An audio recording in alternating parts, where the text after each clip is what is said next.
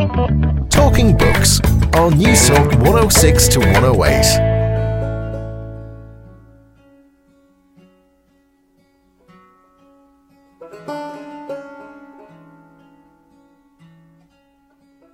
Can love save or rescue us from a personal crisis? Hello, how are you? And you're very welcome to Talking Books. I'm Susan Cahill.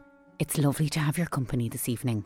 Well, it's Bank Holiday Sunday night, so I hope you're all taking it nice and easy, nice and slow, and chilling out with whatever you're having.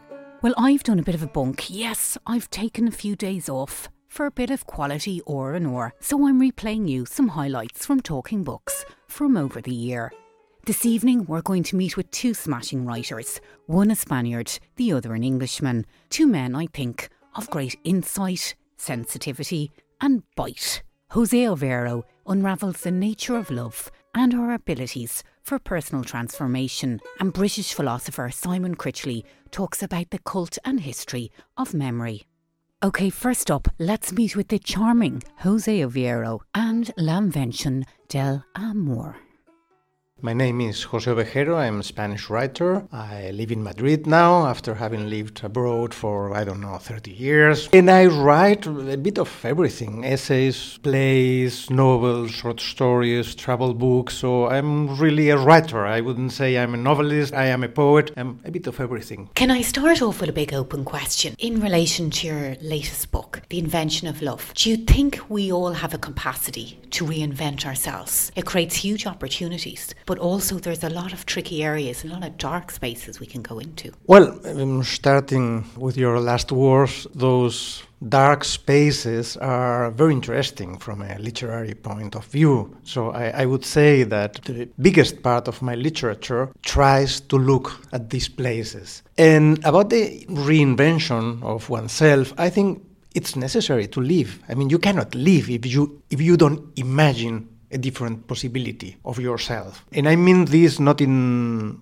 just in the in your personal life but also for societies a society is not able to imagine a different world a bit a different way of living together. It stays there. It doesn't evolve. So i think imagination the possibility of reinventing yourself inventing other possibilities of living is essential to life and where does that meet loneliness? Well, in my novel, Samuel, the, the main character, is somebody who is lonely, but not in a tragical way. He, he, he would say, No, that's all right. I, I live alone, but it's fine with me. Why not? Hmm? Why should we live all in couples or in groups? That's fine. Nobody bothers me, and so on. The problem with loneliness is that you tend to repeat yourself, to live in a kind of a quotidianity that doesn't change. You are not challenged with the contact with other people, so that Samuel is lonely and is a bit bored, and therefore he starts this crazy idea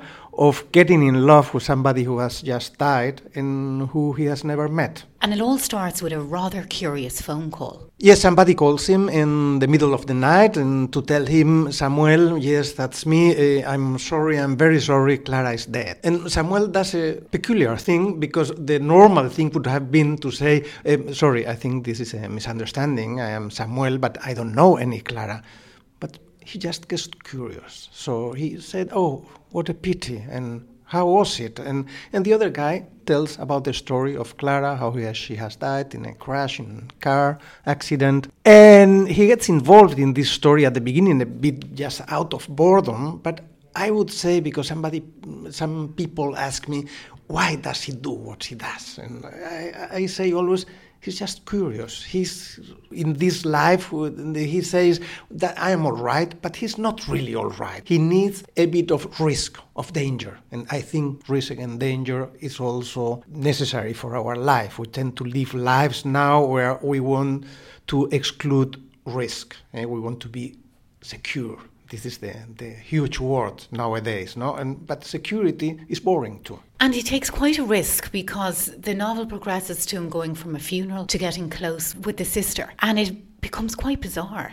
Yes, it becomes quite bizarre, but I would say it's not love like this. Mm. I mean, when we get in love, what would the do we do? We invent the other mm, to project our desires, our fantasies on the other. We make a kind of perfect other Yeah. in which to get in love. What do we do to uh, we invent ourselves to seduce?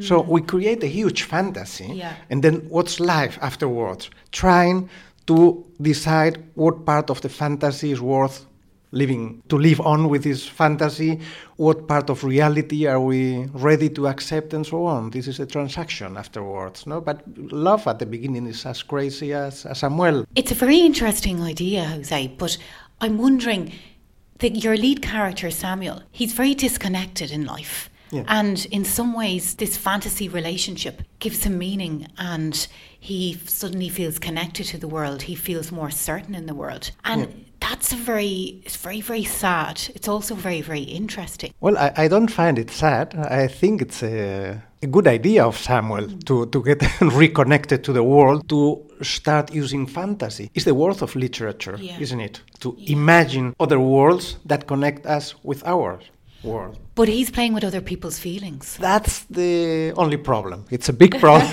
if you want. Yeah. But it's true that he's lying to Clara's sister, to her former lover. He's impersonating someone. Uh, And yeah, that's true. He's a bit kind of of hard to, to other people. Yeah. So, in some ways, were you attempting this novel to look at the lies and the games we all play in romance and in human relationships? Yeah, I, I must say I have a very humble approach to, to novel. I, in, but I mean it really. I don't try anything. I, mm. I don't want to, to get a message over to society and to the world. I don't know what I want to say. Mm. I, I just grow interested in, in a subject. I imagine this situation of the phone call, and I say to me, "Oh, how interesting! Let's play. Let's go on. What's happened? What what will happen?" But of course, it doesn't mean that in my books there are no ideas. Mm. I don't intend consciously mm. to pass these ideas over to the world, but of course, if we if I am writing and if I am trying to look at those dark places mm. where we were talking about, at the end, I get a kind of deep insight in in reality. What's interesting there is, Jose, that men and women engage in fantasy in different ways. Mm-hmm. And with different boundaries. And I'm wondering how have men and women differed in their reading of the invention of love? Well, I have, of course, uh, a limited insight in how men and women read this story. But what has happened many times in, since I wrote this book is that many men come to me and say, I am Samuel. I am like this. I don't know how, how, how have you written this? You don't know me, but that's myself, no?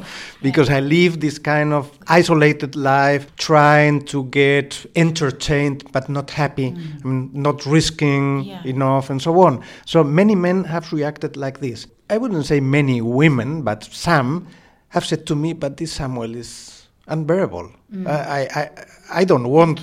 Karina to get involved with this guy mm-hmm. because he's going to lie all his life mm-hmm. through. So he's not a character I would sympathize with. So, with some exceptions, Okay. there were also some women who said to me, Well, you know, Samuel is a man, but I'm a bit like this too. Mm-hmm. I underst- understand why he acts like he acts. But maybe it tells you how men and women, how we define lying, and without making any gross generalizations, women possibly give greater significance to that type of betrayal rather than men. Or do you think that's pushing it a bit and a bit simplistic? Well, I am always afraid of talking about women and men like two different species. No?